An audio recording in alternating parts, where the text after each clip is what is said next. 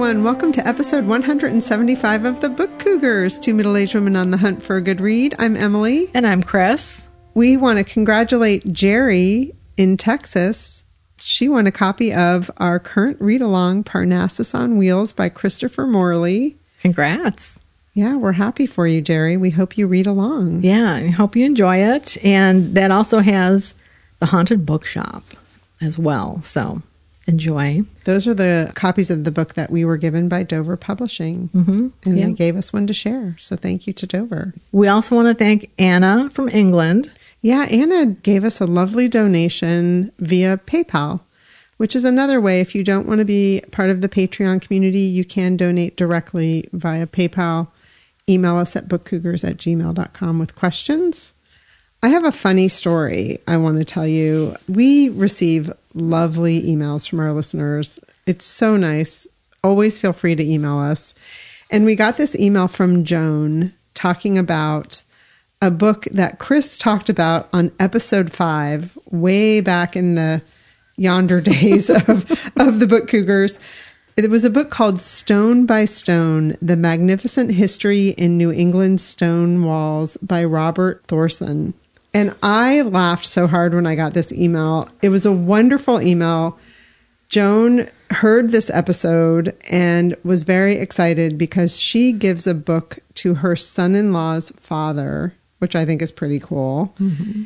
And she heard Chris talking about this book and knew it was going to be the perfect book. And indeed, she tells us the story of gifting the book to him and he loved it.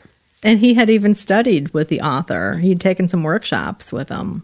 Yes. And so we loved hearing about this. What's funny and why it makes me giggle is because that book, Stone by Stone, goes down kind of in cougar lore as a book that Chris, you know, we were new to the podcasting game. she talked about it long enough for my eyes to glaze over. Oh my gosh. Bit. It was so funny because, okay, reminder too, we're both Midwest transplants.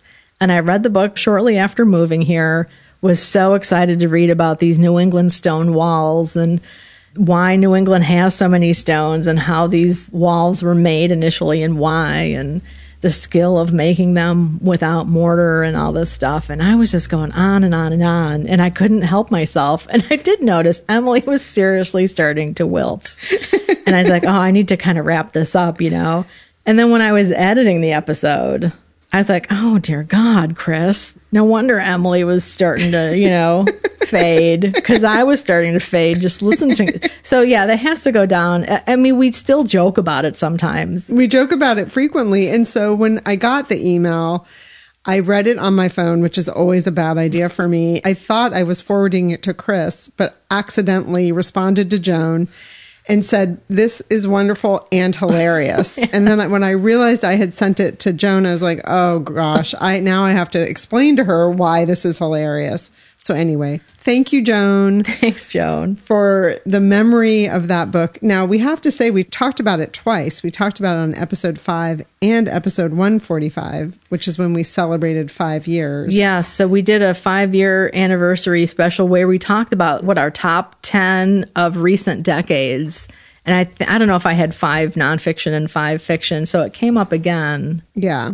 And as much as we joke about it, it's a book I think about all the time because I look at stone walls every day here in Connecticut. Exactly. Yeah. yeah. And that author came up again when we were talking with Kerri Arsenault, author of Milltown. She actually has read the book and knows the author. So we feel like he's kind of been with us right along our journey our, our journey here. So Stone by Stone, it's a great book if you're interested in stone walls. Yes, Joan, thank you for giving Chris yet another reason to talk about stones and walls. so, anyway, reach out to us, tell us your book stories. We love to hear them.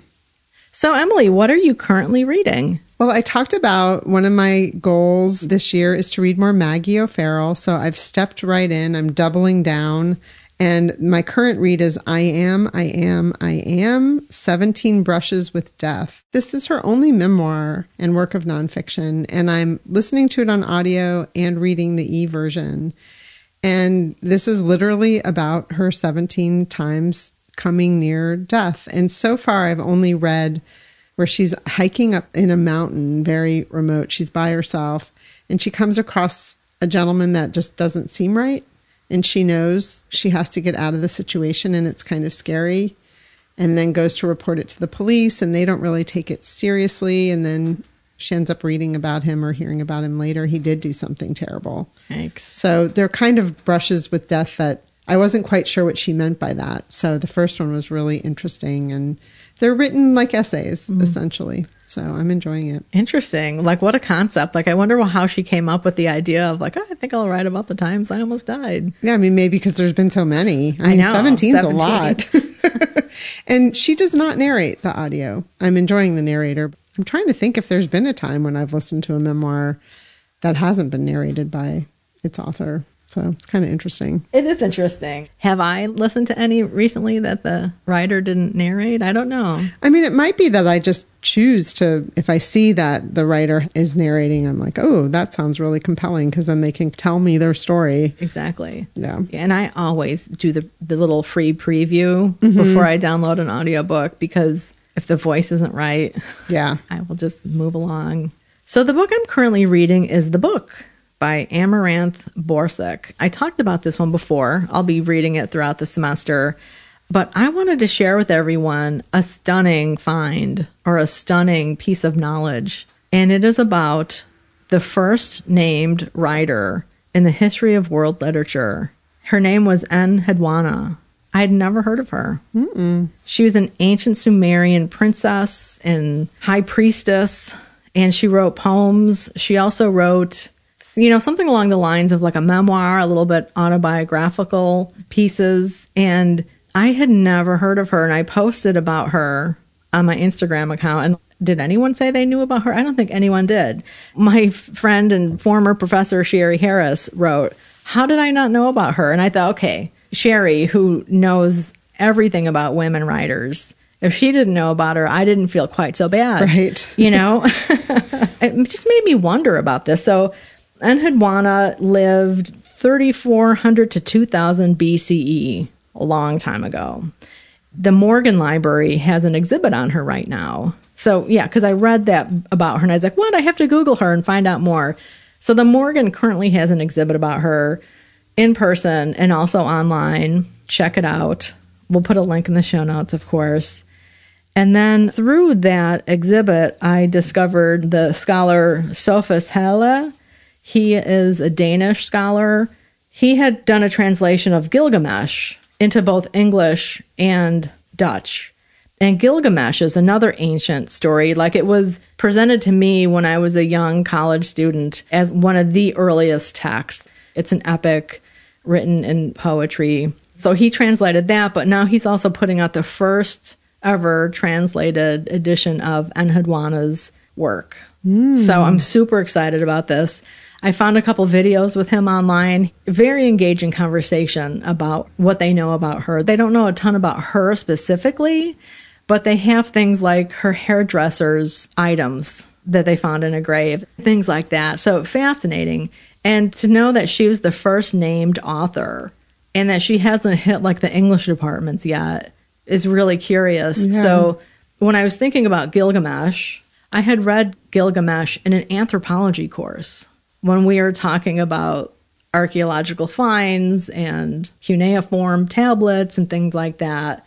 So it just made me, again, wonder about those differences in academic departments and how they're siloed off against each other mm-hmm. when Yeah. these are all stories of humanity and authorship and the history of printing. I'm learning a lot of really fantastic stuff in this history of the book class. Very cool. Yeah, so more to come on that. That was the book by Amaranth Borsuk, or more specifically, talking about Enheduanna, the first named author in world literature. We will put links in the show notes. This episode is sponsored by A Castle in Brooklyn is Shirley Russak Wachtel's debut novel, a moving and heartfelt immigration story of one man's dream to have a family and build a home in America, a place where anything is possible. The book explores three main themes the importance of following one's dreams, the enduring nature of family and friendship, and the idea that home is a reflection of the lives within its four walls. Our buddy, Rachel Barenbaum, author of Atomic Anna, calls the novel magnificent. The book is available now. Check the show notes for links. So, Emily, what have you just read? Well, I have had a cookbook in my little paws for months. Literally, I can no longer renew it at the library. I'll have to take it back when we're done recording. I could check it out for you. Yeah. it is called Cooking with Mushrooms A Fungi Lover's Guide to the World's Most Versatile, Flavorful, Health Boosting Ingredients. Part of why I got this out is because the author, Andrea Gentl, is a very well known food photographer. So I was like, this book is just, if nothing else, going to be stunning to look at. And it's true. The pictures are beautiful. But part of the reason I've had it for so long is it's a little intimidating. I have a little bit of a fear of mushrooms. I'd like to cook with them more. Um, and stores are carrying beautiful mushrooms now. I have definitely more of a fear of people who go out and harvest. I know there are people who know what they're doing. It still freaks me out. So I found out that Bishop's, which is one of our local grocery stores, has a great selection. So I did choose one of the easier, and I'm saying that in air quotes, recipes in here, which is a ragu. And I made it, and it was delicious and I put three different kinds of mushrooms in it. So I was pretty proud of myself. Awesome. so if you're looking for something that's really beautiful to look at, if you want to learn how to use mushrooms in a way to add flavor and to eat less meat, I would say this is a good cookbook for you. She also just tackles some of the myths of mushrooms. Like one of the questions is, do you wash them or don't you wash them? So she talks about that. I like to get the dirt off my mushrooms. Some people don't think you need to do that. Interesting. You just kind of brush them yeah. a little bit. She actually recommends having a little toothbrush in your kitchen cupboard that is your mushroom toothbrush, and you can just kind of like wisp off the little pieces of dirt. Yeah. And some of it depends on if you're getting your mushrooms at the local farmer's market or if you're getting them at the grocery store. They can be more, quote, dirty if you get them from the farmer's market. Yeah. You know, might want to clean off the dirt. It's a beautiful cookbook. I was showing Chris before we mic'd up that it's really light yes. weight. Yeah, because cookbooks can be so friggin' heavy. Yeah. Yeah, that one that Chris talked about, the wok, you had to hold it with both hands. I'm currently holding this one and kind of flailing it around with one hand. It's super light, partly because it's a little bit smaller in size, but I think they just used a lighter, the covers maybe lighter, and the paper looks kind of almost like it's regular. Yeah, yeah it's regular, like paper paper, not the glossy paper yeah. that you so often find in cookbooks that make them very heavy. Yeah. Yeah. So that's Cooking with Mushrooms by Andrea Gentl. Mushrooms. Gosh, I remember when the only mushrooms you could buy were in cans. yes.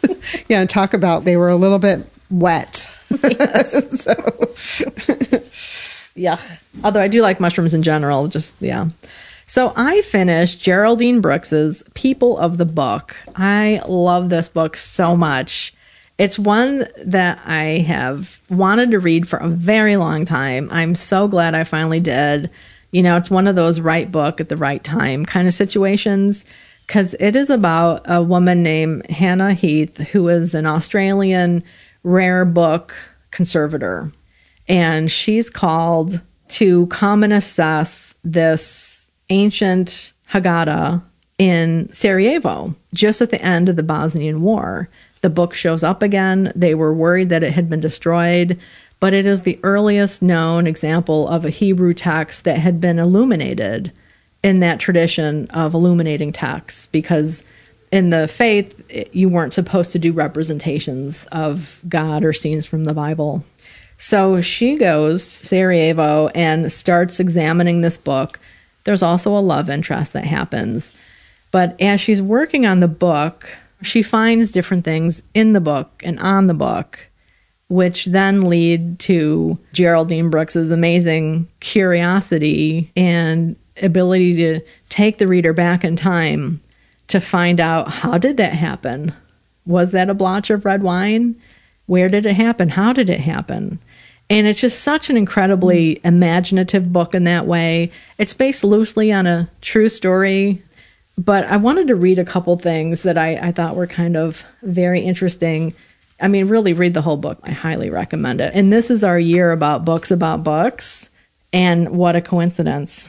I just wanted to read this part here. This is about Hanna's work. So she's talking about the difference between like taking a manuscript back to what it first looked like versus conserving it and conserving its history. So she says, to restore a book to the way it was when it was made is to lack respect for its history. I think you have to accept a book as you receive it from past generations, and to a certain extent, damage and wear reflect that history. The way I see it, my job is to make it stable enough to allow safe handling and study, repairing only what is absolutely necessary. And that is a big argument within archives and rare book management. I think the overall vibe these days is to conserve the book and to not erase its history.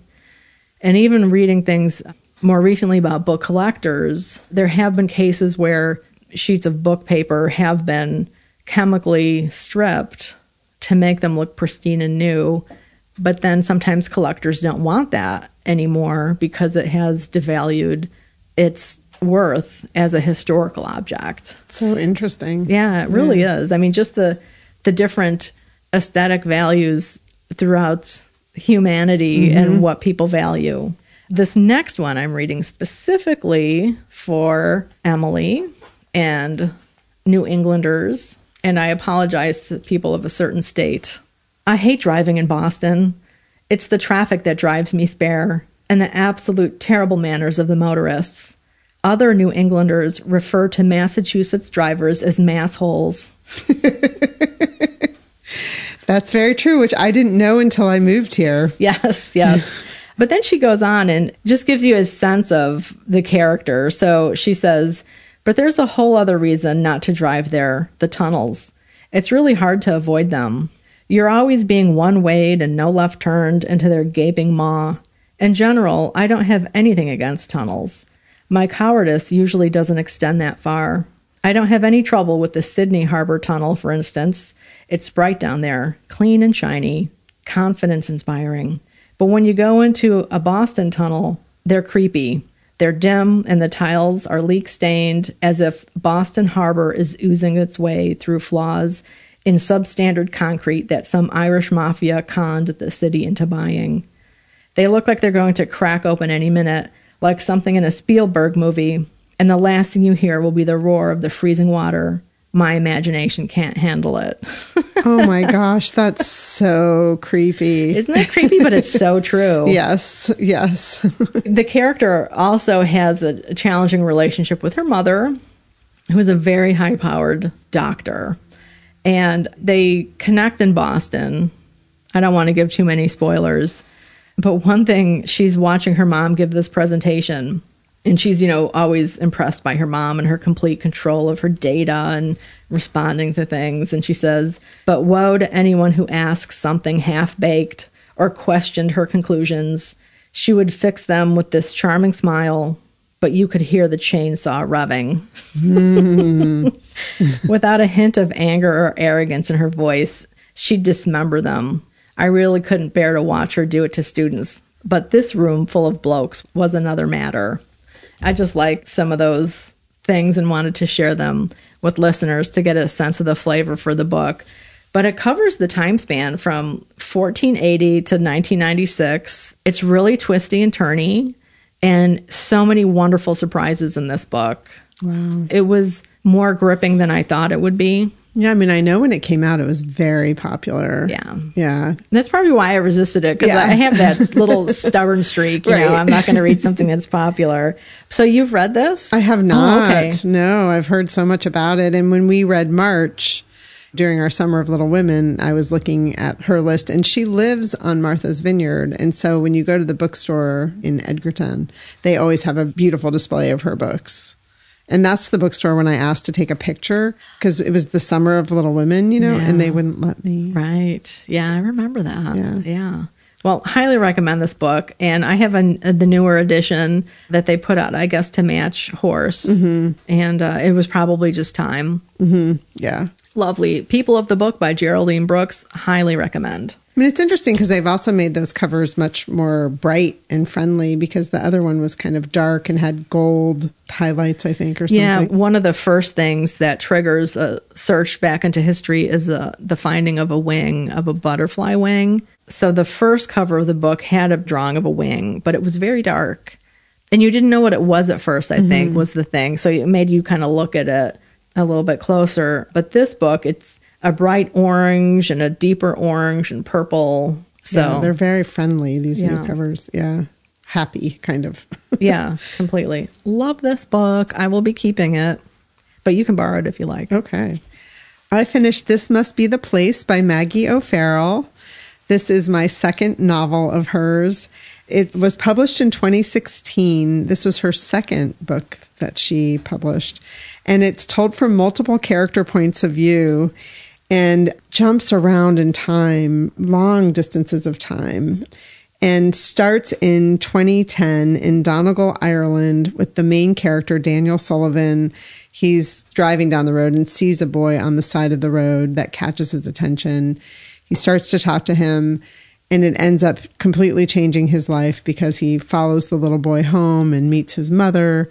And I don't want to give any spoilers, but that is another main character. Her name is Colette, who is a movie star that walked off the set and disappeared, and no one could ever find her again. Hmm. And she's a main character in the book as well. Daniel is the focus, but the points of view are from his lovers, his children, friends in his story, a wife. And Maggie O'Farrell's not afraid to introduce characters at points in the story, like really late in the story, that just have a conversation with the main character and completely change the course of his life. It's very interesting. I'm not sure I've read a book like that. The only complaint I will have is, and this is partly my fault, I stopped reading it in the middle to read out of character because we were going to have a conversation with Jenna. And so when I got back to this book, I was like, oh, this is a bad book to do that with because there's so many different characters. And I was a little lost in the story. And the contents, it's a long book. And so the contents are great because it has the chapters, and the chapters have really fun chapter headings, which I always like. But then they also, under the title, it'll say the character's name, where they are, and the date. But it doesn't have that in the contents. Oh. So I'm just having a little complaint. It would have been helpful for my brain if it had the title of the chapter and then said who the character was and the date, Totally. you know, Yeah. just as a little point of reference. And I don't know how it would be handled on audio. I'm kind of curious about that. Like, it was very helpful for me to be able to go back and forth and flip to the different chapters and all of that. There's also a whole section of the movie stars' memorabilia that someone is selling because she's disappeared. So there's like a scarf or a postcard that she wrote. And so that too on audio, I think would be complicated. Mm-hmm. So I'm just saying to folks, I'm not sure that I would recommend this as an audiobook. But once I got back to it and figured out what I was doing again, I really enjoyed it. It's a dense book. It's a complicated story. The general themes are of loss, love, parenthood, grief, coming of age on multiple levels, and also how we come of age over and over. You know, we have different chapters in our life, and the main character, Daniel, had a lot of chapters. so, again, it's called This Must Be the Place by Maggie O'Farrell. I'm really glad that I read one of her novels that's not historical fiction because I did start with her with Hamnet. So, highly recommend. Nice. Glad to be on a Maggie O'Farrell a thon. Yeah. So, how many have you read of hers now? So I've read two, completed two, and then I'm reading I Am, I Am, I Am. Right. Yeah, lots to go. I'm not sure that I will get through them this year, but Yeah. I'm definitely going to pepper my reading throughout the year with her. Awesome. I look forward to hearing more. Well, the other book that I finished is End Papers by Jennifer Savran Kelly. This book just came out. I appreciate the advanced copy that Algonquin sent us. And I love this book. It's another book about another book woman. Her name is Dawn Levitt. It's set in 2003, so shortly after 9 11. New York City is still in recovery from what happened. Dawn is a New Yorker, but she was away at college and is now back. And she's working as a bookbinder at the Metropolitan Museum of Art, repairing books that have been damaged. And she's an artist, but she hasn't been creating anything for a while now. And the book is kind of an exploration of why. And I don't want to give any spoilers. She is in a relationship she's beginning to have some challenges with. Her boss sends her to repair this particular book. And in the binding, she finds a cover of an old lesbian pulp novel that somebody stuck in there. And on the back of it is written a love letter, basically. It's written in German. She can understand the beginning and the end, but she has her best friend translate it for her. So she finds out it's a love letter. So this sends her into looking at publishing history in America to track down where this came from, who could have written it. So there's that connection between queerness in the past and present day. So you get the history of the Cold War, the lavender scare when gay and lesbian people were persecuted and that's related to Nazi Germany, which is connected to the history of publishing and bookbinding. It's one of those stories that has so many different avenues in it, but it feels really tight while you're reading it. There is some gay bashing scenes in it, just content warning for that. I'm really sensitive to that. I mean, there's some really big repercussions. It's not just kind of like this happened and then we all move on kind of situation. Also involved is a lot of street art, New York City street art, which is really great. Dawn finds a lot of inspiration in that yeah, I'm trying to think of like what can I say that wouldn't be spoilerish because I really don't want to spoil this novel. So I think that might be all that I really say about it, other than it's a really great look at people struggling with their sexual identity, their creative process. And it's a bit of a growing up novel, you know, talk about those cycles of change and everything. Highly recommend it. End Papers by Jennifer Savran Kelly. Very cool. Out now. You know that this is a total sidebar, but that piece of art that I have hanging in my house in my kitchen, that's Einstein holding a sign that says love is the answer. We were on a biblio adventure in New York and I snapped a picture of that mural on the side of a New York City building and then I had it put on canvas. That's awesome. I yeah. wish I knew who the artist was because I love it. well, it's it's yeah, and it's really cool in this book because you know a lot of artists will tag mm-hmm. their work, and the character knows somebody who has done this particular piece of work. I mean, I find that fascinating too. Mm-hmm. And I know that graffiti, studying graffiti, there's a professor at Simmons, the university I attend, who studies that. Mm. And when you're studying it in real life, it's constantly changing because mm-hmm. other artists come and they might right. add on or even cover up. So, mm. a wonderful book. And I should say something about the author. She is herself a bookbinder. She works in production as an editor at Cornell, and this is her debut novel. They've also published some short fiction as well. So, I look forward to reading more because this is a great story. I've read Saturday Night at the Lakeside Supper Club by J. Ryan Stradal. This book comes out on April 18th. You might recognize his name. He also wrote Kitchens of the Great Midwest, mm. which was his hmm. debut, and then The Lager Queen of Minnesota, which is a book I picked up when we were at that Friends of the Library bookstore up in New Hampshire. We went to that beautiful library. Yeah. And they had an entire house that was the Friends of the Library bookstore. And yes. I came out with an armful, oh including God. that one. I have not gotten to that one. I read Kitchens of the Great Midwest, loved it. When I saw that he had this book out and I read about it, I started reading it right away because I got an arc. It's very Midwestern, as all of his books are. It takes place in Minnesota. Mariel and Ned Prager both have the restaurant business running through their veins. Mariel's family owned a supper club up in like the lakes in Minnesota, and Ned's family owned a chain of kind of bad diners, like fast food diners. And um, they were very well known, and they fall in love and get married. And he ends up well, actually, I don't want to spoil that. There's so many things one could spoil in this story. They have a loss, a pretty tragic loss that comes to their family that causes them to have a lot of change in both their work life and where they're living. And they end up moving back up north and become a big part of this supper club up there. There was a lot of tenderness around the loss. I'm being very cagey because I don't want to spoil anything. Also, about family obligation. I've worked with people who have that baggage of family business hanging over them. I mean, it can be wonderful and it can be a hardship. In this case, it's kind of a little bit of both.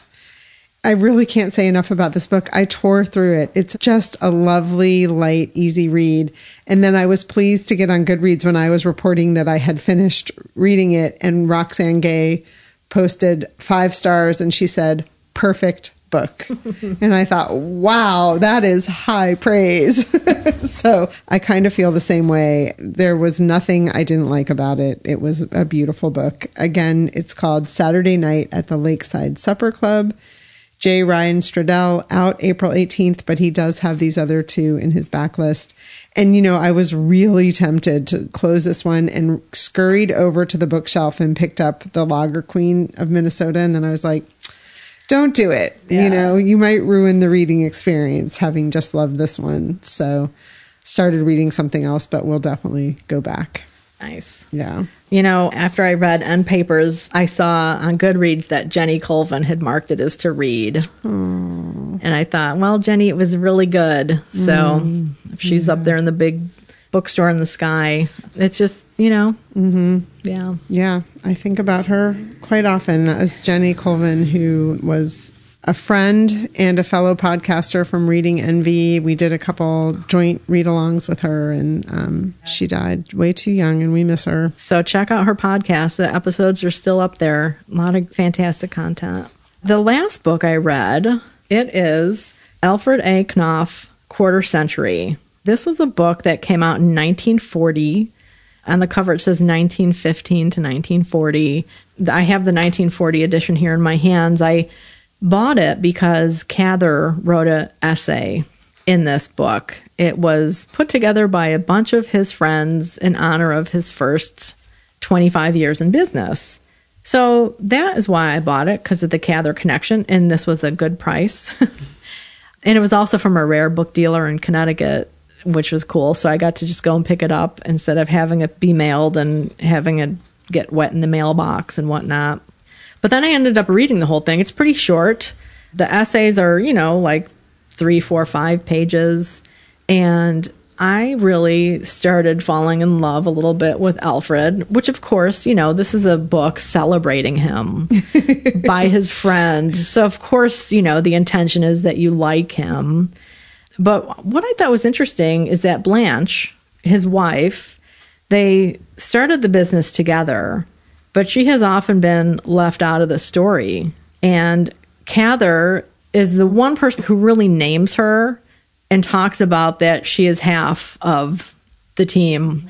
Although Thomas Mann does mention her by name too. He's also written an essay. He was published by them.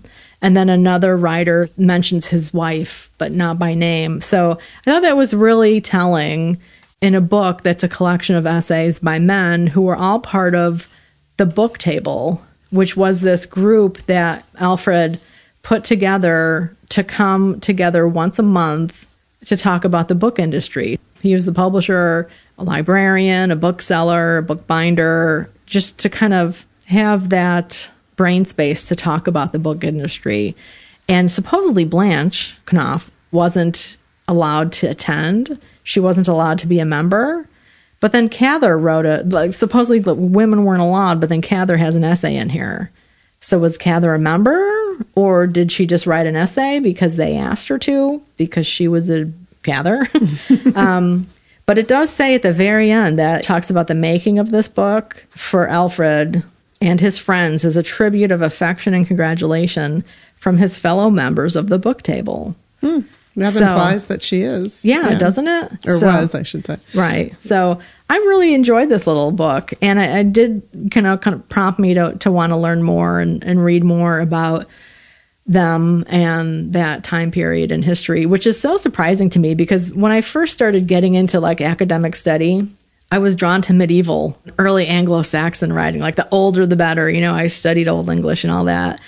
But now I'm really interested in 20th century. It's weird how that happens because yeah. I used to think when I was really into the 19th century, like, ew, why would somebody be interested in that? But then Willa Cather was this weird blip for me. Good book. If you're interested in literary history, it might be something you'd want to check out. Alfred A. Knopf, Quarter Century. Very cool. Well, after I finished Saturday night at the Lakeside Supper Club, I decided I needed to just pick something random. And I think our listeners on Goodreads who talked about their intentions, and so many were about pick up the books on your shelf. I think of your people of the book. You know, that's a book you'd owned a couple times and really wanted to read. And so one of the books that I see every day as soon as I get out of bed is Beartown by Fredrik Backman. I've read a couple of his other novels. This one is part of a trilogy, and Beartown is the first. The other two are Us Against You and The Winners. And The Winners just came out, and I have it, but I was like, start with number one because that's how I roll. so, and then our fellow friend Karen recently picked it up and reported on Goodreads that she loved it. And I was like, okay, if Karen liked it, I'll like it. We have similar reading interests. And, you know, it's all about hockey.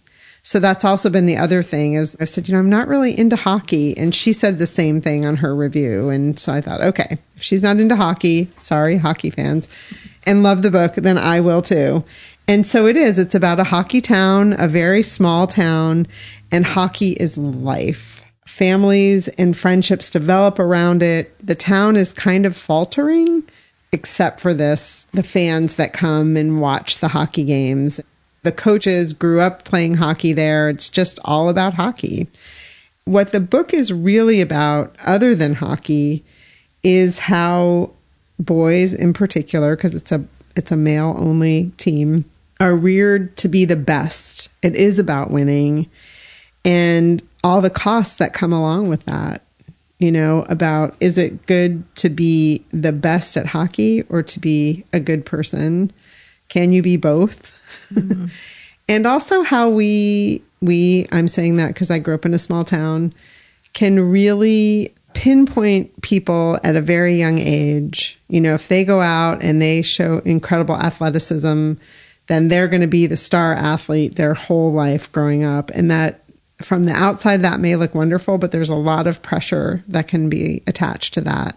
And also, you can kind of lose touch with reality because small towns, even though I always say they're a microcosm of the big world, they're also kind of their own little weird identity, you know. You kind of lose sense of reality a little bit. So this book is definitely about patriarchy. It's about locker room talk and trash talk there's a violent act that takes place that then polarizes the community. People can't believe that it happened and take sides. One of the things I've always been fascinated by is groupthink. People get into a group situation and behave much differently than they might as an individual. And this book definitely takes on that idea. I do want to talk about one character who's Ramona, who owns the local bar, if you can imagine that and she's basically the town therapist. And so I wanted to read this one little section. This is after this violent act has taken place. Someone has come into the bar to order a drink and starts to talk to her about this incident. And she says, Is that why you're here to talk about that? Sweet Jesus, you men, it's never your fault, is it? When are you going to admit that it isn't hockey that raises these boys? It's you lot. In every time and every place, I've come across men who blame their own stupidity on crap they themselves have invented.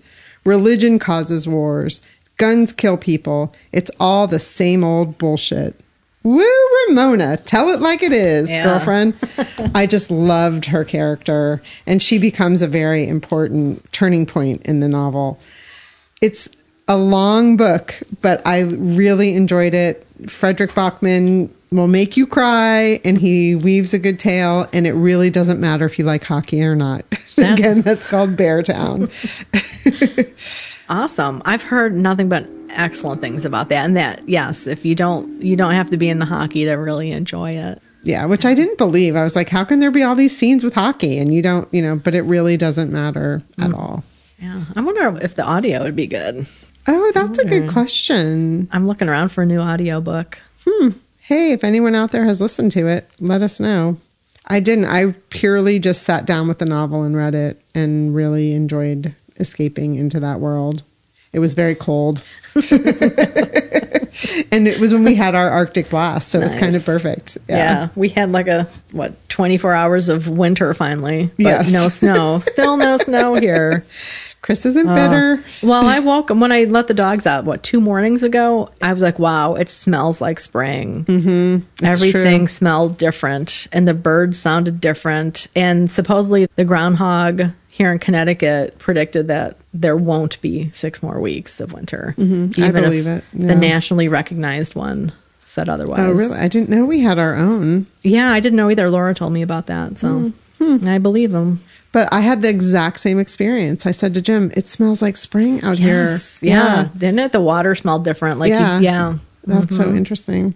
Well, I read one other book, which is Why We Swim by Bonnie Tsui. This is a book I bought from Savoy many years ago, and I started it, and I don't know why it just ended up back on my shelf, and I didn't read it. And I love swimming, so why didn't I finish it? I don't know. Bonnie is a journalist, so it's essays, but it's also kind of memoir wrapped in there because she's an avid outdoor swimmer and grew up swimming. So she's asking the question why we swim, and then she's got these five thematic sections that she broke it down into survival, well being, community, competition, and flow. She talks a lot about open water swimming. I ended up doing both reading of the book and listening to audio, which was great because she interviews people and goes to Scandinavia, and the pronunciations of the names were really difficult as I was reading it, but listening to it was really fun. Mm. It added to the story. One of the things she points out is that we're the only land mammal that has to be taught how to swim. Really? Yeah. She said even bats. She's like, go online. I listened to a little chat with her, but also, and she says, go online, look at bats swimming, and you'll find a video of bats swimming. Wasn't there a movement like in the 90s or something for women to give birth in pools? Yeah, I'm not sure that that's gone away. I have no idea. Definitely I when I was, I mean, I had Rachel in 91 and Jacob in 94, and it was definitely a thing. I did not do it, but yeah.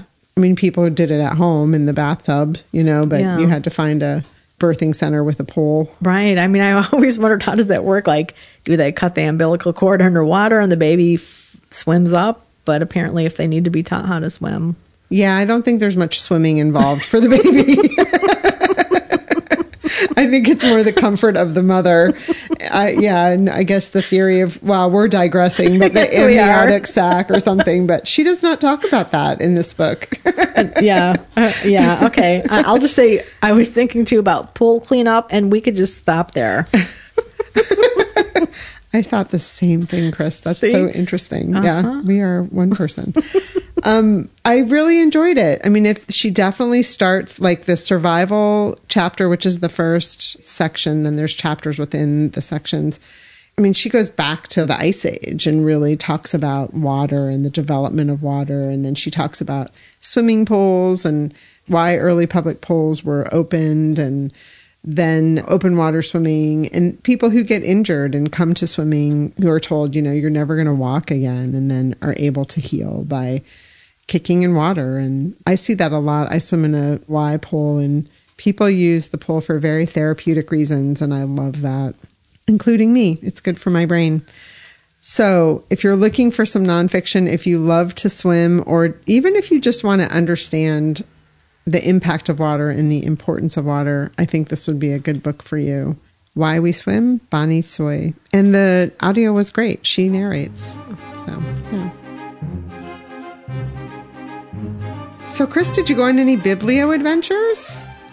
Well, not really, but I have some show and tell Ooh. I actually made books. Wow.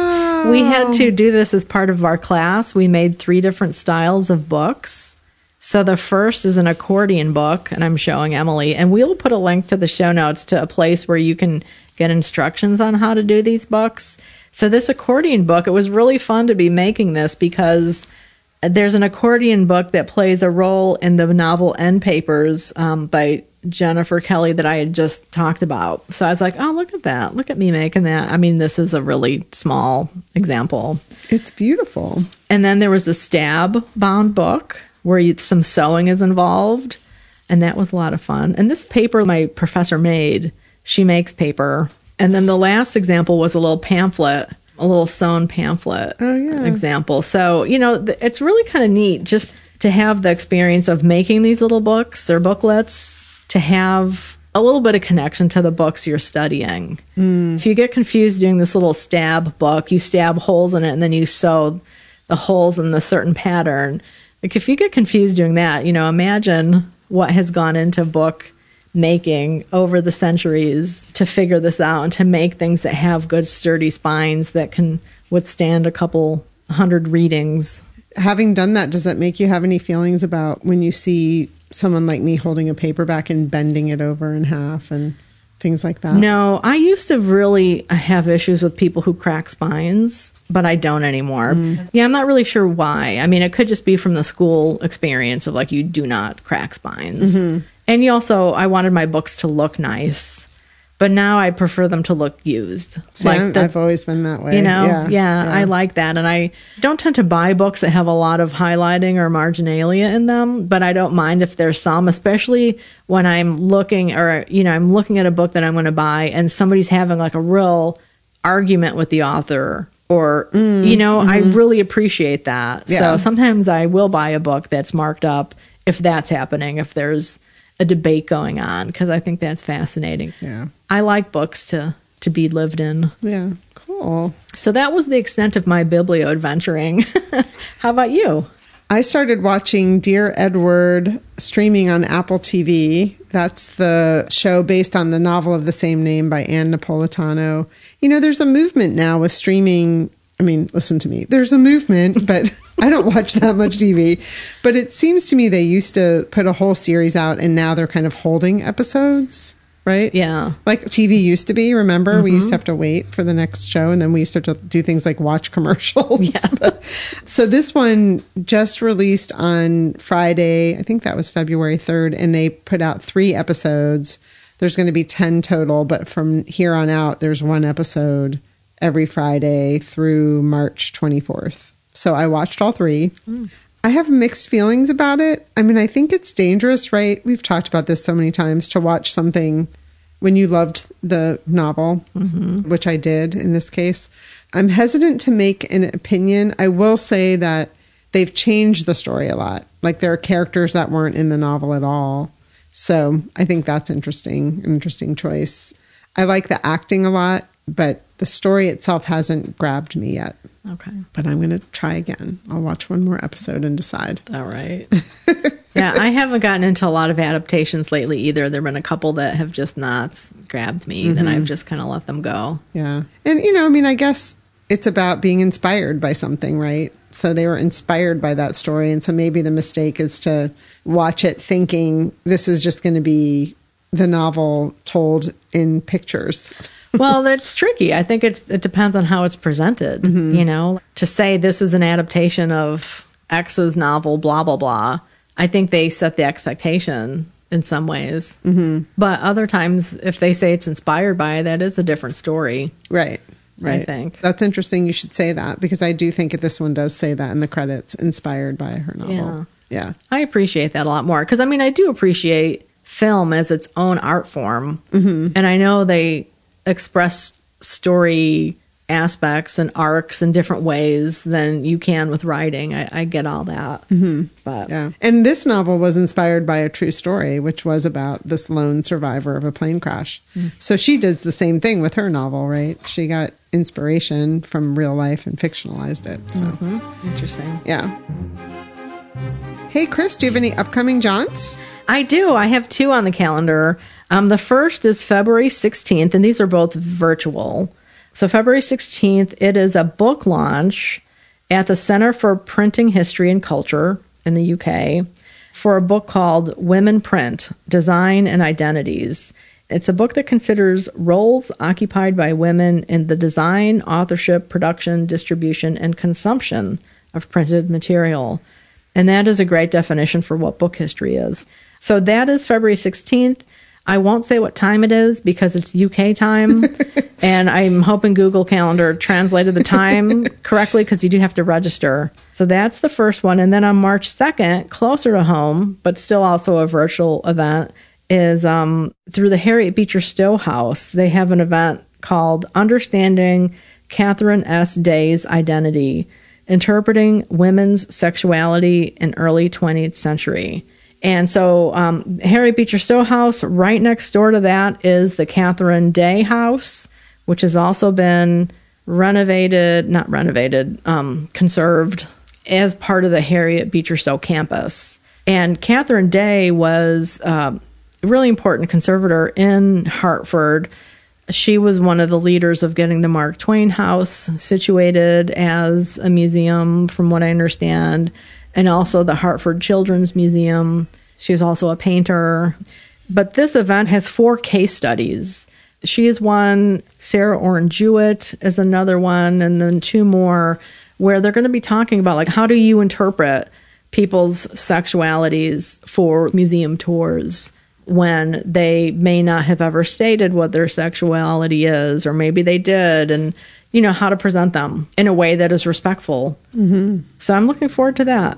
And these are both virtual, you said? Yeah, both virtual. So, so and you yeah. do need to register for both. We'll put the links in the show notes for those. You will have time once this episode airs.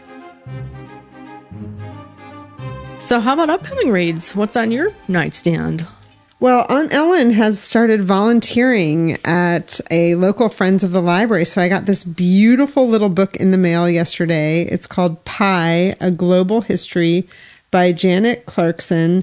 And this is part of the Edible series, which I had never heard of. That is so such a cute little book. It is so delightful. I can't wait to read it. I read about this Edible series once I received this, and they all focus on one topic and have a lot of um, illustrations in them. Pie is one of my favorite things. So I'm really looking forward to reading this. On Ellen, if you come across any more, let me know or just send them to me. This is published by Reaktion Books, which is in England. Mm.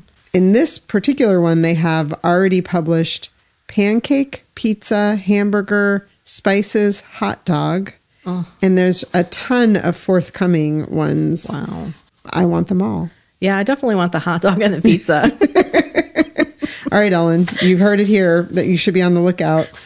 so that's one I'm going to dig into. And then the other, I've been carrying this literally in my tote bag for weeks now. It's called Hagitude Reimagining the Second Half of Life by Sharon Blackie. This was one of Katherine May's book club picks. I didn't get to read it nor participate in book club, sadly, but I am still really interested in reading it. Cool cover. Yeah, very beautiful cover. Kind of reminds me a little bit of Alice Hoffman. Mm-hmm. You know, lots of nature and leaves and berries and a moth. A mysterious woman. Yeah. What about you? I'll be reading The Warden by Anthony Trollope. And we mentioned in the past that this is going to be a buddy read I'm doing with Robin and then also Thomas. And we've invited other people to join us. If you're interested, the conversation will take place on Saturday, March 11th at 5 p.m. Eastern Time. So shoot us an email if you'd like to join in that reading.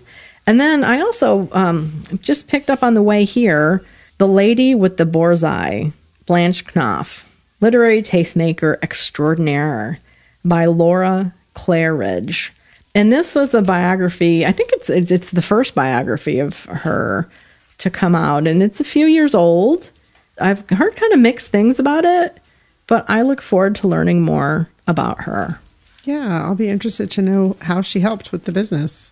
Supposedly, they were engaged. He was, I think, 21, 22. She was 20 they're engaged. And she's like, Yeah, you should start the business. And so supposedly they were going to start it as equals, but then things got a little messy. But as uh, Thomas Mann says, like she was the heart and soul mm. of the company. She's the one who designed the Borzoi symbol, the dog, because they had Borzoi dogs. So she designed that, uh, and she signed a lot of the big names. I'll be interested to see how much I read of this. Oh, I'm also looking for research topics for my research paper, you know, so this is kind of, we'll see. Yeah, that'd be interesting. Yeah, really interesting. You know, she was such a big, important part of this business of publishing in the 20th century. So for her to kind of have been neglected is just really unfortunate. But I'm glad there's, you know, growing interest in her and other women who've been involved in publishing. Yeah, for sure. In the out now category, woohoo, drum roll. The Wise Hours, A Journey into the Wild and Secret World of Owls by Miriam Darlington. This is one that I had on as my looking forward to when we met with Russell, and I still haven't gotten to it. But we got a finished copy in the mail, and that is our current month giveaway if you're a patron of the book Cougars. Also out now is Out of Character by Jenna Miller, debut novelist. We interviewed Jenna on episode 174. Really fun book. Highly recommend. Also recommend you buy it. She's a debut novelist. Yep, and they need all the support they can get. Right. And then End of Story by Kylie Scott. And coming up next is our conversation with John Valeri, our mystery man. Enjoy.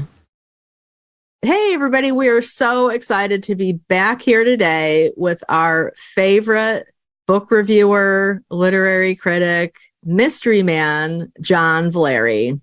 For those of you who are new, we call him our mystery man because he's a reviewer and he used to kind of specialize in mystery and thrillers when he was writing for his Hartford Book Examiner. He also writes for Mystery Scene magazine, Criminal Element, a lot of other great outlets, but he has really expanded his book world. Is that appropriate to say, John? Sure. I mean, it's always been sort of expansive, but it seems I spend a lot of time talking about mysteries and thrillers. And so that still is sort of my thing. Okay. On his YouTube channel, Central Booking, John has been interviewing all sorts of authors, a lot of mystery thriller authors, but also memoirists and people who've written about relationships with elephants. True. Melissa Crandall, right? And then, of course, um, he has been on our show. This is his 10th appearance, people. Whoa. Yeah, it's like a significant anniversary here. John is our most frequent guest. Take that, Shuly Cawood. yeah, well, you know what? Talk, you know, not that. I say with all due love and respect. I mean, Shuly has dropped into third place. Um, for those of you who might be new listeners, Shuly Cawood is an author we've had on four times. She's a childhood friend of Emily's, a friend of mine since starting this podcast. Russell of Ink and Paper, Paper Blog has now been on five times. Um, so, Shuly, if you're listening, you need to step it up, girl. Let's get going. Yeah. Game on. Game on. But yeah, so John has been with us nine times.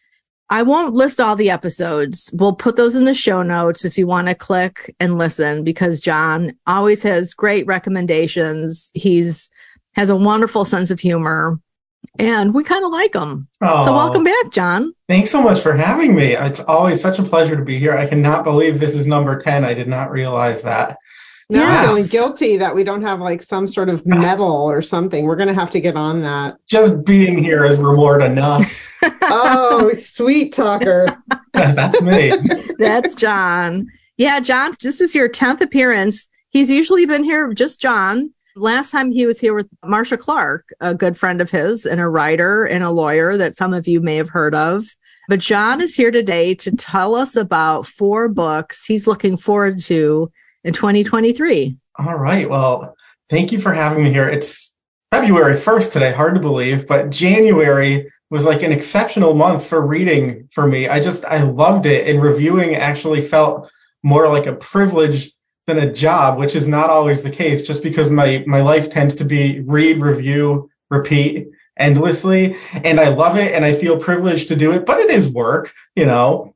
But when you read exceptional books, I think you're really excited to tell other people about them. So I'm really excited to share a few of those with your listeners today. Uh, and my first is actually a bit of a cheat. Um, it's a December book, but it came out the week after Christmas. And basically, I say if it comes out after Christmas, it's like a New Year's book. So uh, I'm going with that. But it is Maureen Johnson's Nine Liars, which is a young adult mystery.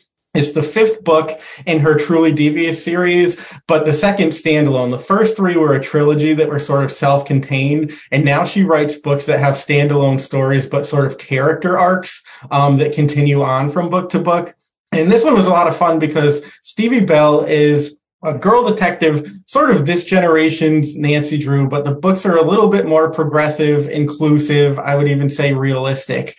Uh, and she is a teen detective who struggles with anxiety um, and really finds a sense of self answering you know questions that other people have and being able to solve mysteries that nobody else has been able to put together. And so in this book she travels to england where her boyfriend david is at university she's with a group of her friends and you know ostensibly it's a study abroad program but really she's gone to visit david because they haven't seen each other in a little bit and so she arrives and he decides to surprise her with a mystery a cold case um, one of his friends at school her aunt was a member of this group called The Nine. It was a traveling theater comedic group, and they were just really, really close knit. Um, you know, performed together, lived together all throughout college. And then before graduation, they decided to have one more sort of blowout get together party at one of the family's manor houses, because of course it's England, so you have your manor house mystery. And they decide that they're going to play, you know, a game of hide and seek in and outside of the house on a dark and stormy night. What could possibly go wrong? The weather's terrible. Eventually, you know, they call it off. Everybody decides to go back into the house and they realize that only seven of the nine have returned. And so the suspicion is maybe the other two, it's one guy and one girl. Perhaps they snuck off to have a little private time, but the next morning they are both found dead in the woodshed, murdered by an axe and the case is never solved and you know you're led to believe that maybe it was a stranger um, but as stevie takes on the case she realizes that it was probably one of the seven left living who is responsible for that crime um, so she's in England. It's unfamiliar territory. She's on the precipice of some really major decisions. Uh, you know, what is her relationship with David going to be like? What is she going to do about college? It seems like all of her friends have everything figured out and she just doesn't. So her anxiety is a bit through the roof. And then she's confronted with this case that she feels like might be the one that she can't solve. And if Stevie Bell can't solve the case, then who is she? Uh, so it's an incredible book. And what I love about Maureen Johnson is, you know, really wonderful mysteries. You're not going to be able to solve it before Stevie does. You just, you can't. But they're also very inclusive. You know, you have straight characters, you have non binary characters, white characters, black characters. There will be somebody that everybody will relate to, which I really appreciate um, about her books. And I will just say that I came to her fourth book first and loved it so much that I immediately said, deadlines be damned, went back, went back and read the initial trilogy, one, two, three, back to back to back. And I haven't been able to do that kind of pleasure reading in years, but I was just so compelled to that I had to. Uh, so she, it, I think, will probably always be at the top of my list from now on. So Maureen Johnson, Nine Liars. It's a YA book, but doesn't matter if you're you're an adult, you will enjoy it too. That's what I say. I'm going to interrupt real quick and also let listeners know these are all going to be in the show notes. So just relax and listen to John. yeah, he's so relaxing. I mean, well, I want to read that one. So already my TBR is in trouble they're just they're so much fun and they really are devious but they're clever and there's a lot of laughter and the characters are just very you know you say characters are real what does that mean? But they're just they're very dynamic and they really represent the world as we see it today. And that's not always the case and i think particularly in adult fiction you know sometimes you read it and you say okay this is not the world that i confront outside my door. But in maureen johnson's books it is the world that you confront outside of your door with that whole range of people which is wonderful So my next recommendation, and this is a January book. I'm going in chronological order, I think. See if I can handle that. Um, it is Stacy Willingham's All the Dangerous Things. This is her second book after last year's A Flicker in the Dark, which I found exceptional. And I think this book is even better. I don't even know how that's possible, but it's a terrific book. So the premise is we have a mother by the name of Isabel Drake and her toddler son went missing about a year ago obviously, you know, very traumatic. The case has gone cold. Nobody really knows what happened. And people are starting to suspect that it may have been her or her husband. And so she's had to sort of embrace the true crime culture that we all live in to keep her son's case in the headlines because she she really doesn't want him to be forgotten particularly because there have been no answers is he alive is he dead we just don't know uh, so she's embraced that. You know, she's sort of a public speaker. She does podcasts and interviews. And so we are here, you know, at the one year marker of his disappearance and things are finally starting to come together. She agrees to do a podcast with somebody that she comes to trust. And then she realizes that maybe he doesn't trust her. And if he doesn't trust her, should she trust herself? And the narrative alternates um, present events with past events. So you also see that she had sort of a tragic, traumatized childhood. And there are some questions, you know, from that period in her life that come to the forefront in contemporary day life. Uh, and the thing that I really found incredible about this book is you get the pieces to the puzzle. And every time you think that you've put the puzzle together and you have all the answers, she shuffles it around and it's a completely different picture. And by the end of the book, you know, you're dizzied and wowed and it's just a really great reading experience. And I think that, you know, her first two books have been absolutely phenomenal. And it really makes me wonder what is she going to do next and how will she continue that caliber of excellence because they have both just been terrific reads. So that was All the Dangerous Things by Stacy Willingham. Hmm. Wow. I think it's kind of probably hard to put a new kind of twist on a missing child novel. So yeah, I mean, it's been done so often, um, but it does. It feels really, really fresh, and there's just great character dynamics. And she writes beautifully, and she's sort of a master of not only plotting but twists. I mean, really, every time I thought I had it figured out, maybe I had a piece of it, but there was a whole other picture that I was not seeing. And when it comes together, it's just like jaw dropping. Mm, sounds really good, and also kind of sad. yeah, a bit of that too. Um, but definitely, you know, worth a read. She's definitely an author to to watch and continue watching. And so my next recommendation is actually by a Connecticut author, uh, Deborah Goodrich Royce, who also was an actress. Um, back in the day, she played the sister to Susan Lucci's Erica Kane on All My Children, and she's done, you know, a bunch of movies, and she's worked in the film world with, you know, editing and developing scripts. So she has a really awesome background that she brings to her books. But her third book came out in January. It is Reef Road, and I really do think it has the potential to be a breakout novel because, again, it's exceptional. Um, she melds a cold case, contemporary crimes, the COVID lockdown into one really unputdownable book. And it opens in May, I believe, of 2020. So, you know, 2020, I think, automatically brings back feelings within us. Um, but we're in Palm Beach, Florida, and a severed hand washes up against the shore. And that is the opening of the book. And then there's two women's lives who really intersect in very dramatic ways that tie into the discovery of this hand. One of the characters is a woman who last saw her husband and children walking toward the beach one day and then they just they don't come home and she finds herself in sort of a disoriented state she wakes up the next day she reports them missing to the police um, and the question is, you know, what became of them? Where are they? And can she be trusted? And the other woman is a writer who is completely obsessed with a case uh, from her mother's past. Her mother's childhood best friend was murdered uh, brutally. And that case was never solved. And so it changed her mother's life. It changed her life because, you know, she was very much impacted by the way that her mother parented her in the aftermath of that. And so, you know, she finally wants to get to the truth um, of what happened to that poor girl. And until she does, I don't think she really feels like she can have any sense of closure um, or relief. And so these two women's lives become completely intertwined. And it's just really a terrific mystery that alternates between the two women's perspectives. And of course, It all comes together in shocking ways. Um, and it plays out against the COVID lockdown, which again, I think is a very brave thing to do because so many authors have tried to avoid that in the attempt to, to give the readers escapism. But I think that there's something to be said also for honoring, you know, what people went through, what people have survived, or unfortunately, maybe not. And it adds a whole other element of tension to the book. And another interesting element to that is Deborah was actually inspired by a real case. Her mother's best friend was murdered when she was a child. And so she knows, you know, what it's like to see that sort of generational trauma within family and friend groups. And so she brings that to the book as well. So it's just for her third novel, it's really, really exceptional. And I think that she's become very much a storyteller of distinction. I've enjoyed everything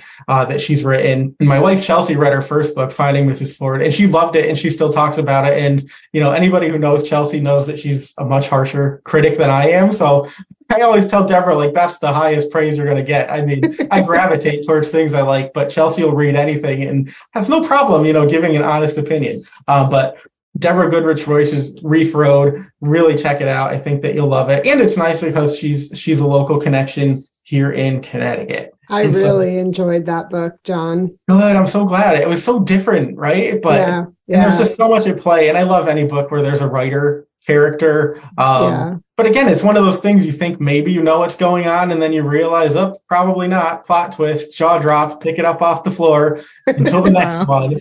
Uh, and I like too, she takes a couple years to write her books. Like she doesn't feel the pressure of it has to be a book of year. She really wants it to be the book that it needs to be. And none of her books are quite the same. I mean, yes, they are suspense stories, they are mysteries, but each one stands alone and sort of has its own essence and feel. And I, I, really love that about the book. And I'm so glad that you liked it as well, Emily. And I think I heard that Finding Mrs. Ford won some award for like best plot twist. Yes, it won like the Zibby Owens Award, I believe, for best plot twist. So she's cool. good at those. If you like a book with one of those, you might check that book out too. Yeah, yeah, they're all terrific. And um, her last book was Ruby Falls and very Hitchcockian and like film noir. So people who like film, I think, would really find that book fun. Well, I have to say, I have a, a very intellectual uh, contribution to make to this conversation about Reef Road. That's the one with the really pretty cover, right? With the flower it on does. it. It has a beautiful cover. You're right. Like yeah. the whole package. I mean, that book is, it's a great book. It's, but you're right. Beautiful package. Yeah. Well, it has be- a great cover, but then it's got that creepy little spider, black spider. Yes, there is that spider. And you know, like, all right, it's not all beautiful. There's something underneath. And now I'm going to be a meme or a gif or something. John screaming, beautiful package.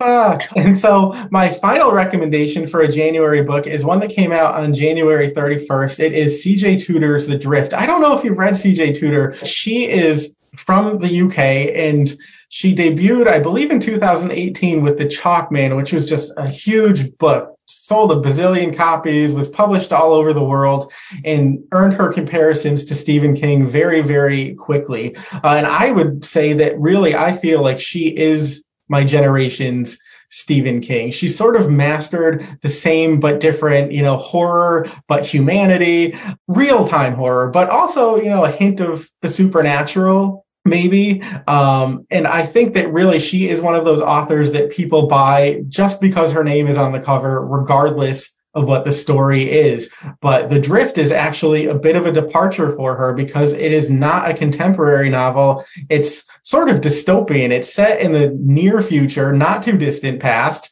And basically, there is a virus that is ravaging the world's population. It's mutating faster than modern medicine can keep up with it. You know, if that sounds a little bit familiar. Um, but she actually conceptualized this in 2019. So before COVID happened. Um, and it was a book that she didn't think that she was going to write just yet. Her publishers kept telling her, you know, this sounds great, but maybe it's a down the line book.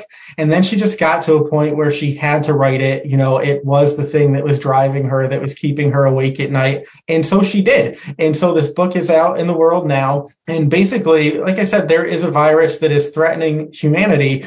And there are many who have perished, a few have, who have survived. And then the select group that have become what I will call the whistlers and what she calls the Whistlers. So I'm not going to explain, you know, what that is. Read the book and you'll find out. Um, but what I will say is she gives almost three locked room mysteries or even sort of escape room setups in this book because it is three different narratives that alternate. So you have three main characters who find themselves in very precarious situations and realize that not only their survival, but the survival of the people around them are dependent on strength, sacrifice, and the secrets that they each carry. And let me just give you the setup real quick. So one of the characters is on a coach or a bus that has gone off the road and is stuck in a snowdrift. Uh, there are 12 other people. Half of them are already dead. And, you know, the other six may very soon become so, but basically, how are they going to get out of this situation? And then we move on to a character who wakes up in a cable car that has come to a dramatic halt high above the snow, never made it where it was supposed to go. And so she and a group of people are stuck in this cable car in a storm. It's teetering over the snow. And, you know, are they going to survive the storm? Each other, the Whistlers.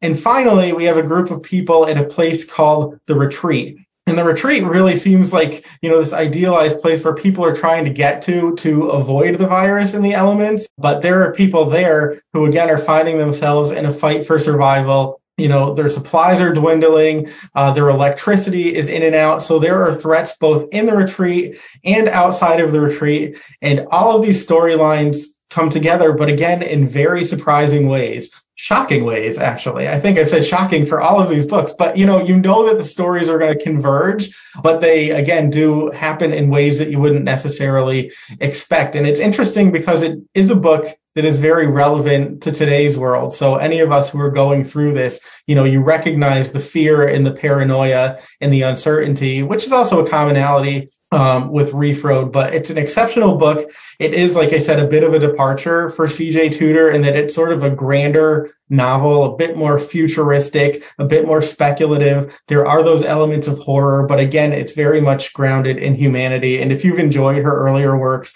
you're going to love this one. And you're just, you're going to ask yourself how she was able to pull all those threads together. I'm still not sure how she did it. And I got to talk to her about it. I don't even know if she knows how she did it, but we're recording with John very early and I haven't had breakfast, so I'm super hungry. I don't know if that's why my mind is going in this direction, but as you were describing the book, I couldn't help but think of cannibalism. You know, I mean, you do what you got to do.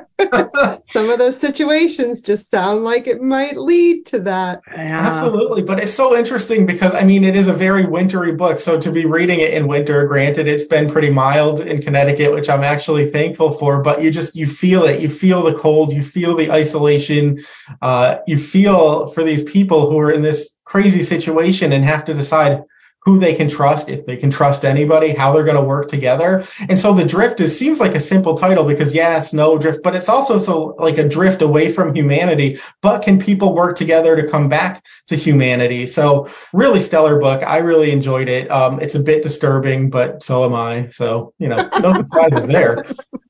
that sounds good. Yeah, she's she's great. I mean, anything that she writes is great. Even if it's a departure, you can trust that if it's a CJ Tudor novel, it's going to be a very memorable novel, and it's going to be one of those things that you're just you're not going to want to put down until the last page has been turned. And you are you're going to want you know your cup of coffee and maybe your cozy snacks, and you'll feel a little bit better about things. And so I do have two books that I'm looking forward to for February as well. One is nonfiction, one is fiction. Um, but the first is actually a bit of a departure for me, but it's a book called A Mystery of Mysteries The Death and Life of Edgar Allan Poe by Mark Dawidziak. I hope I said that correctly. It's out February 14th on Valentine's Day. So there's your beating heart, you know, under the floorboards. Um, but it's interesting because I've always been fascinated by Edgar Allan Poe and we studied him when I was in high school, but I haven't really read much of him since then. And this book presents again dual storylines. So they intersect, you know, the mystery of his death and the three missing days and what was going on at that period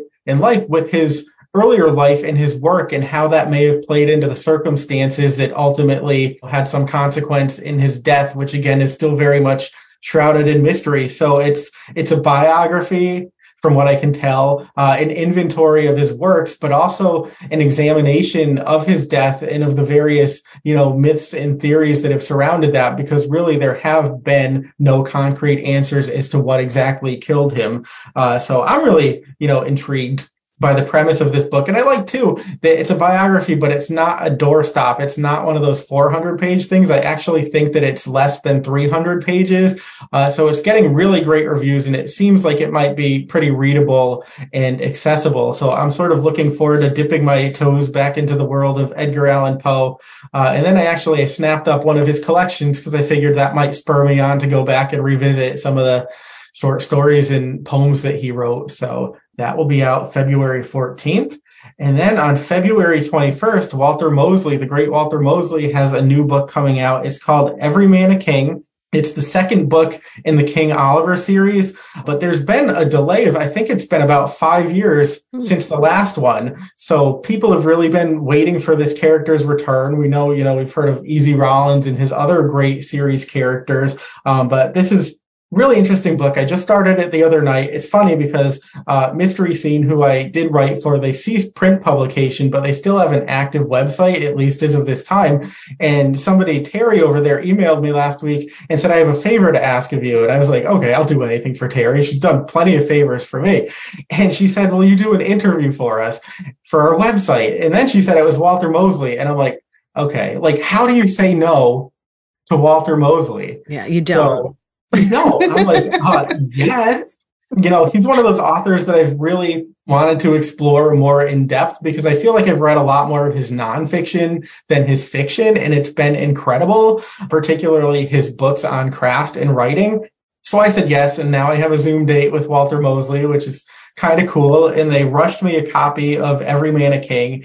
And again, you know, you cannot put it down. I am like tearing through this book because the plot is just you know, it just takes off like a rocket. But I also find myself pausing to really admire, you know, his writing, uh, the lyricism of his language at times, the similes, the beautiful descriptions. Um, so on, on the one hand, I'm tearing through it, but then I'm also forcing myself to stop just to appreciate, you know, the mastery of his craft because he just writes so well and creates such a vivid, evocative world, but a really interesting premise. So the hero of the book is Joe King Oliver. Uh, he's a former NYPD cop who is now a private investigator.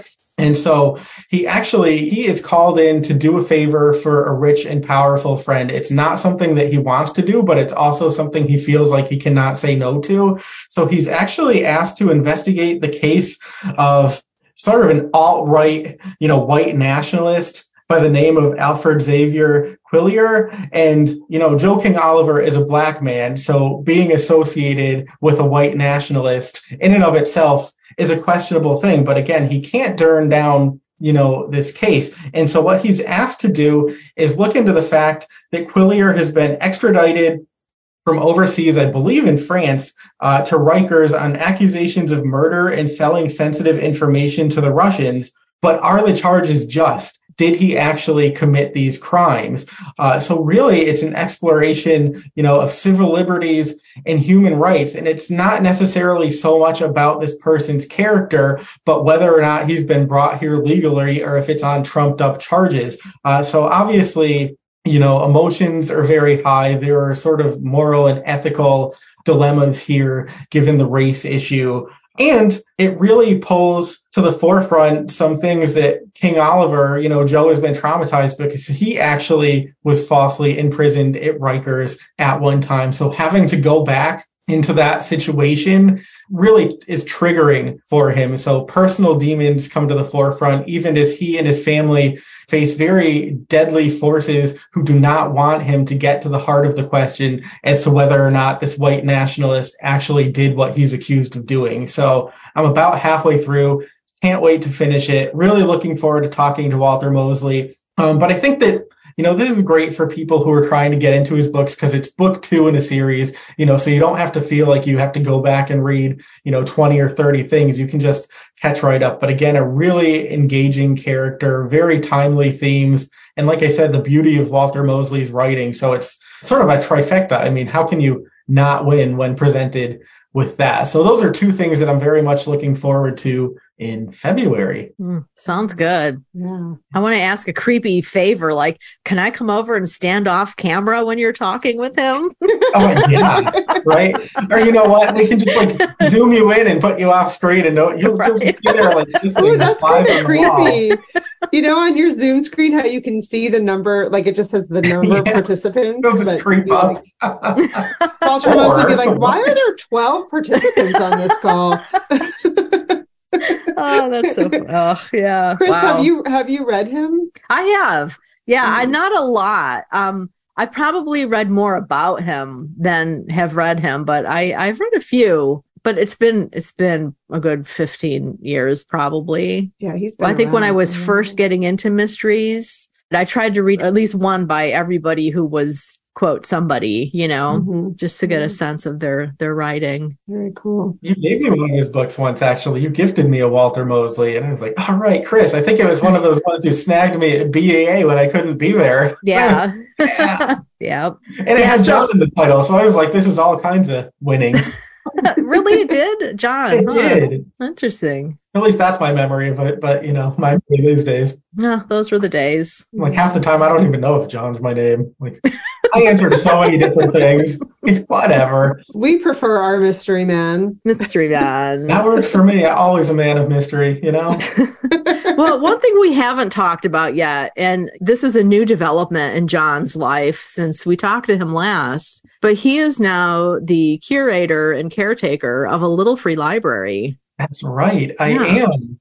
It's How has it changed your life, John? You know, it is ridiculous the amount of excitement I get out of the little free library, and it's it's been a rough winter because you know who the heck goes walking in winter? I mean, we were a little late to the party, uh, so my wife got it for me for my 40th birthday, which was in June. She actually, um, you know, her dad is very crafty, and so she came up with the idea, and she actually salvaged some, you know, leftover items from household renovations here, like roofing shingles and siding so that this little free library would match our aesthetic, whatever that is. Um, and she had her dad build it. And so they presented it to me, you know, around my 40th birthday. And it's just great, but it didn't go in for a couple more months because you got to dig a hole and pour cement. And I don't do any of those things. Like that's just not my area. So it's like I didn't want to rush it because these are people doing me favors. You know, um, so it went up, I think, in September, and it took a little while for people to realize, but then people would stop at the box and I would like have to go out and like see if they took anything. And I would get very upset if people didn't take anything. Um, or if, you know, they rifled through and left a mess and then I would have to like put the books back together in a certain order, you know, or make it more presentable. But I've, I've gotten a little bit better about that. I've sort of learned to, you know, let it go. Uh, but it's just, it's fun to see people taking books and to categorize what they're taking because it's been, you know, mysteries, memoirs, children's books, a little bit of this, a little bit of that. And sometimes I'll put a book in there that I think is going to fly out and it's there like a month later and I just don't understand. Um, but I had my first celebrity guest recently, at least, you know, that I know of, but Emily Fine of the Book Cougars was at my box slipping a John Connolly in there. Uh, so, you know, it's cool. You never know who's going to show up. Sometimes it's during the day. Sometimes people will stop, you know, in their cars at night with their cell phone lights on, flashlights, and that's kind of fun. And then again, you know, I got to put something respectable on and creep out to the box and see if they took anything. But it's, you know, it's a lot of fun and I'm looking forward to spring and a little bit more foot traffic. And then hopefully, you know, things will take off a bit, but probably gotten rid of about 15 or, or 20 books that have gone to nice homes. It is a curated, you know, collection, though we have had some intake, which is nice. Chelsea jokes she thought it was going to be export only. I'm like, yeah, that's not really how it works. So she wanted to police it. She's like, no, books just go out. Um, but we're having fun with it. I like to take pictures when I add things for social media or, you know, the book box throughout the season. So in December, there was a bit of snow and I said, I better hustle my butt out there before it melts. But yeah, it's nice. I haven't put up my little official placard yet. I have to do that because it's, it says established 2022 and now it's 2023 and I still haven't hung the damn thing. It'll get there. my, my for a little free library. We have a couple in Connecticut. It's great. And just in little Portland, there are some Yeah. fancy ones. When I get go someplace, I either just try to sniff them out or I get on the littlefreelibrary.org site. They're, they have a map and you can find them Yes. if they're, you know, registered like yours. So it's super cool. And like I can now have something to do with some of these extra books because if I love something, you know me, I get extra copies and I've reached the point where it's okay, you have to let some of them go, maybe. so now people are getting copies of my favorite books because I probably don't need four or five or six of them.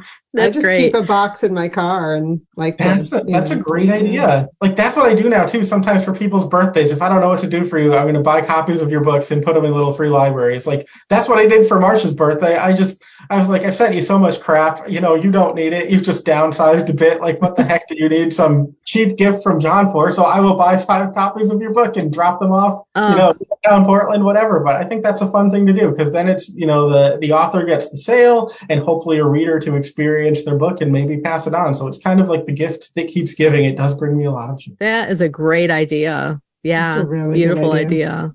Yeah. Yeah. Well, it's been so nice to have you on. And, you know, we're hoping that we'll get you on for number 11, even after you're friends with Walter Mosley. Oh, I will always be available to the book cougars. It doesn't matter, you know, who I am, what rock I've crawled under. I appreciate you having me here, and it's always so much fun to talk mysteries with you both. And I love that you are both so well read. My TBR pile grows every time I listen to your episodes, every time I look at your social media. I was just looking at your readers, you know, top 10 or 11 books, and I was like, oh my gosh, this is terrible. I don't think I've read any of them. Slap me, please.